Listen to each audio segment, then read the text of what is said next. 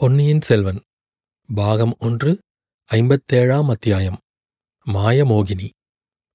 ஆரம்பத்திலிருந்து அவ்வளவாக அனுதாபம் இல்லாமலே கரிகாலன் கதையை கேட்டுக்கொண்டு வந்த பார்த்திபனுக்கும் இப்போது நெஞ்சு உருகிவிட்டது. தன்னுடைய கண்களில் துளிர்த்த கண்ணீரைத் துடைத்துக் கொண்டான். அரசே ஒரு பெண்ணின் பேரில் ஏற்பட்ட காதலினால் இப்படிப்பட்ட துன்பம் உண்டாகக்கூடும் என்று நான் கனவிலும் கருதியதில்லை. இளவரசு பட்டாபிஷேகம் நடந்த அன்று இப்படி ஓர் அனுபவம் தங்களுக்கு நேர்ந்தது என்று எங்களுக்கெல்லாம் தெரியாது. ஆகையால் தாங்கள் மனச்சோருடன் இருப்பதை பார்த்து ஆச்சரியப்பட்டோம். என்னவெல்லாமோ பரிகாச பேச்சுகள் பேசி தங்களை சந்தோஷப்படுத்த பார்த்தோம். அதெல்லாம் இப்போது எனக்கு நினைவுக்கு வருகிறது என்றான்.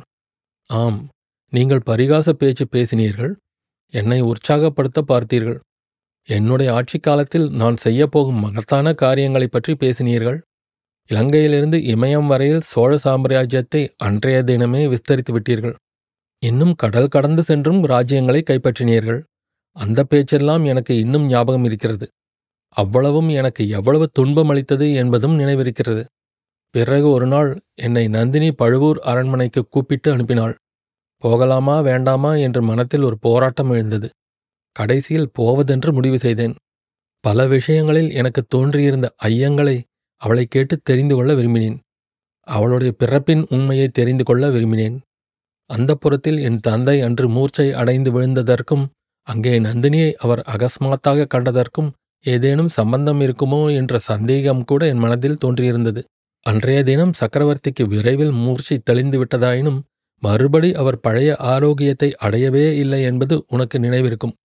நந்தினியுடன் பேசுவதிலிருந்து எனக்கு அதுவரை விளங்காத மர்மம் ஏதேனும் வெளியாகலாம் என்று எண்ணினேன்.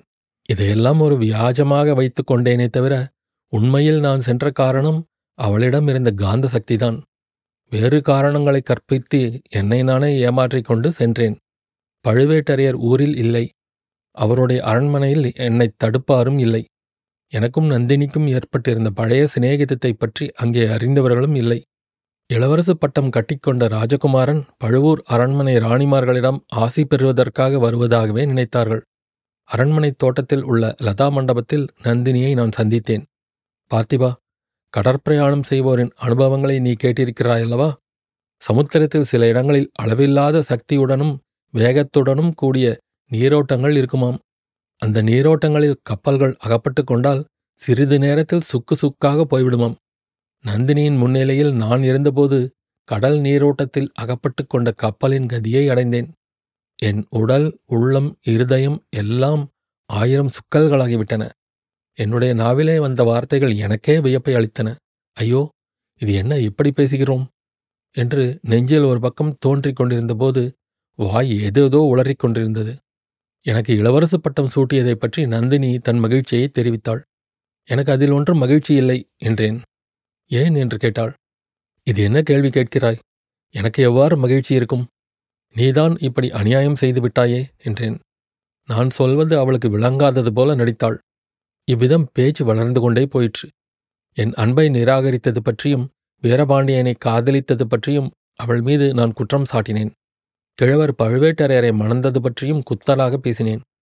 இளவரசே முதலில் தாங்கள் என் காதலை கொன்றீர்கள். பிறகு என்னை காதலித்தவனை என் கண்முன்னால் கொன்றீர்கள். என்னையும் கொன்றாலொழிய தங்கள் மனம் திருப்தி அடையாது போலிருக்கிறது. நான் உயிரோடு இருப்பதே தங்களுக்கு பிடிக்கவில்லை. நல்லது. என்னையும் கொன்று தங்கள் விருப்பத்தை பூர்த்தி செய்து கொள்ளுங்கள் என்று சொல்லி தன்னுடைய இடுப்பில் செருகியிருந்த சிறிய கத்தியை எடுத்து நீட்டினாள். நான் ஏன் உன்னை கொள்கிறேன் நீ அல்லவா என்னை உயிரோடு வதைத்துக் கொண்டிருக்கிறாய்? என்றேன். கடைசியில் இப்போது நினைத்து பார்த்தாலும் மெட்கம் தருகிற வார்த்தைகளை என் வாய் சொல்லிற்று. இன்னமும் கூட மோசம் ஒன்றும் நேர்ந்து விடவில்லை. ஒரு வார்த்தை சொல்லு. இந்த கிழவனை விட்டுவிட்டு வந்து விடுவதாகச் சொல்லு. உனக்காக நான் இந்த ராஜ்யத்தை விட்டு வந்து விடுகிறேன். இருவரும் கப்பல் ஏறி கடல் கடந்து தூர தேசத்துக்கு போய்விடுவோம் என்றேன். நந்தினி அதை கேட்டு பயங்கரமாக சிரித்தாள். அதை நினைத்தால் இப்போது கூட எனக்கு ரோமம் சிலிர்க்கிறது. கடல் கடந்து தூர தேசத்துக்கு போய் நாம் என்ன செய்வது என்கிறீர்கள்? விறகு வெட்டி பிழைக்கவா? அல்லது வாழைத் தோட்டம் போட்டு பிழைக்கவா? என்றாள். அதெல்லாம் உனக்கு பிடிக்காதுதான். அர்ச்சகர் வீட்டில் வளர்ந்தவள் பழுவூர் ராணி ஆகிவிட்டாய் அல்லவா என்றேன். இதோடு திருப்தி அடைவதாக எண்ணம் இல்லை. சோழ சாம்ராஜ்யத்தின் சிம்மாசனத்தில் சக்கரவர்த்தினியாக வீற்றிருப்பதாக உத்தேசம். தங்களுக்கு இஷ்டமிருந்தால் சொல்லுங்கள். பழுவேட்டரையர் இருவரையும் கொன்றுவிட்டு சுந்தர சோழரை சிறையில் அடைத்துவிட்டு சக்கரவர்த்தியாகி என்னை தங்கள் பட்ட மகிழ்ச்சியாக்கிக் கொள்வதாயிருந்தால் சொல்லுங்கள் என்றாள். ஐயோ என்ன பயங்கரமான வார்த்தைகளைச் சொல்கிறாய் என்றேன். காயமடைந்து படுத்துக் கிடந்த பாண்டியனை என் கண் முன்னால் கொன்றது பயங்கரமான காரியமில்லையா? என்று நந்தினி கேட்டாள். இதனால் என் குரோதம் கொழுந்து விடத் தொடங்கியது. ஏதேதோ வெறி கொண்ட வார்த்தைகளை உளறி அவளை நிந்தித்துவிட்டு கிளம்பினேன். அப்போதும் அவள் என்னை விடவில்லை. இளவரசே எப்போதாவது தங்களுடைய மனத்தை மாற்றிக்கொண்டால் என்னிடம் திரும்பி வாருங்கள். என்னை சக்கரவர்த்தினியாக்கிக் கொள்ள தங்கள் மனம் இடம் கொடுக்கும்போது வாருங்கள் என்றாள். அன்று அவளை விட்டு பிரிந்தவன் அதற்கு பிறகு அவளை பார்க்கவே இல்லை என்றான் ஆதித்த கரிகாலன். இதையெல்லாம் கேட்டு பயங்கரமும் திகைப்பும் அடைந்த பார்த்திபேந்திரன் அரசே இப்படியும் ஒரு ராட்சசி உலகில் இருக்க முடியுமா? அவளை தாங்கள் மறுபடி சந்திக்காததே நல்லதாய் போயிற்று என்று கூறி பெருமூச்சு விட்டான். அவளை நான் போய் பார்க்கவில்லை என்பது சரிதான். ஆனால் அவள் என்னை விட்டபாடில்லை. பல்லவா இரவும் பகலும் என்னை சுற்றி சுற்றி வந்து என்னை வதைக்கிறாள். பகலில் நினைவிலே வருகிறாள். இரவில் கனவிலே வருகிறாள். ஒரு சமயம் முகத்தில் மோகன புன்னகையுடன் என்னை கட்டி அணைத்து முத்தம் கொடுக்க வருகிறாள். இன்னொரு சமயம் கையில் கூறிய கத்தியுடன் என்னை குத்திக் கொல்ல வருகிறாள். ஒரு சமயம் கண்களில் கண்ணீர் பெருக்கி விம்மிக் கொண்டு வருகிறாள். வேறொரு சமயம் தலைவிரி கோலமாய் கன்னங்களை கைவிரல்களினால் பிராண்டிக் கொண்டும் அலறி அழுது கொண்டும் வருகிறாள். ஒரு சமயம் பைத்தியம் பிடித்தவளைப் போல் பயங்கரமாய் சிரித்து கொண்டும் வருகிறாள். இன்னொரு சமயம் அமைதியான முகத்துடன் ஆறுதல் சொல்ல வருகிறாள். கடவுளே அந்த பாதகி என்னை எப்படித்தான் வதைக்கிறாள் என்று சொல்லி முடியாது. இன்று மாலை பாட்டன் கூறியது நினைவிருக்கிறதா? நான் தஞ்சை போகக்கூடாது என்பதற்கு ஏதேதோ காரணம் கூறினார். உண்மையில் நான் தஞ்சை போகாமல் இருப்பதற்கும் என் தந்தையை காஞ்சிக்கு வரவழைக்க விரும்புவதற்கும் காரணம் நந்தினிதான். அரசே கேவலம் ஒரு பெண்ணுக்கு பயந்து கொண்டா தஞ்சைக்கு போகாமல் இருக்கிறீர்கள்? அப்படி அவள் என்னதான் செய்து விடுவாள்? வஞ்சனையாக விஷம் வைத்து தங்களை கொன்று விடுவாள் என்று அஞ்சுகிறீர்களா? இல்லை பார்த்திபா இல்லை. இன்னமும் நீ என்னை நன்றாக புரிந்து கொள்ளவில்லை. அவள் என்னை கொன்று விடுவாள் என்பதற்காக நான் அஞ்சவில்லை. அவளுடைய இஷ்டப்படி என்னை செய்ய வைத்து விடுவாளோ என்றுதான் பயப்படுகிறேன். உன் தந்தையை சிறையில் போடு. உன் தங்கையை நாட்டை விட்டு துரத்து. இந்த கிழவனை கொன்று என்னை சிம்மாசனத்தில் ஏற்று என்று அந்த மாயமோகினி மறுமுறை சொன்னால் எனக்கு அப்படியெல்லாம் செய்ய தோன்றிவிடுமோ என்று பயப்படுகிறேன். நண்பா ஒன்று நந்தினி சாக வேண்டும் அல்லது நான் சாக வேண்டும். அல்லது இரண்டு பேரும் சாக வேண்டும். இல்லாவிடில் இந்த ஜென்மத்தில் எனக்கு மன அமைதி கிடையாது என்றான் கரிகாலன். அரசே இது என்ன பேச்சு? தாங்கள் ஏன் சாக வேண்டும்? எனக்கு அனுமதி கொடுங்கள். இலங்கைக்கு அப்புறம் போகிறேன். உடனே தஞ்சாவூர் சென்று அவளை கொன்றுவிட்டு வருகிறேன். ஸ்திரீஹத்தி தோஷம் எனக்கு வந்தால் வரட்டும். அப்படி ஏதாவது செய்தால் உன்னை என் பரம வைரியாக கருதுவேன். நந்தினியை கொல்லத்தான் வேண்டுமென்றால் என்னுடைய இந்த கையினாலேயே அவளை கொல்லுவேன்.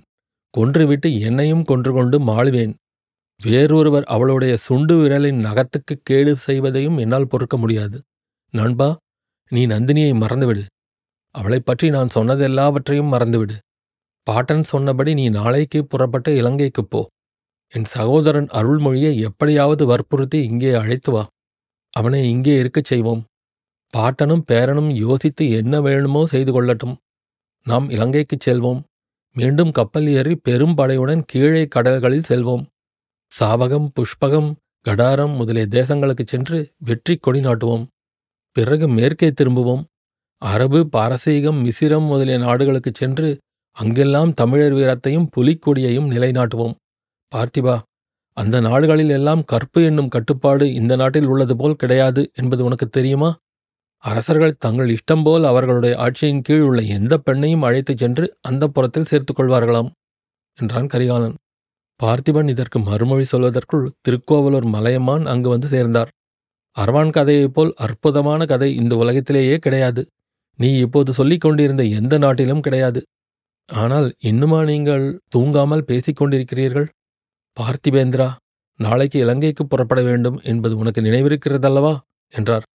அதை பற்றித்தான் தூங்காமல் பேசிக் கொண்டிருக்கிறோம் என்றான் பார்த்திபேந்திரன். பொன்னியின் செல்வன். முதலாவது பாகம். புது வெள்ளம் இத்துடன் முடிவடைந்தது. மீதி பாகம் இரண்டில் தொடரும். நன்றி.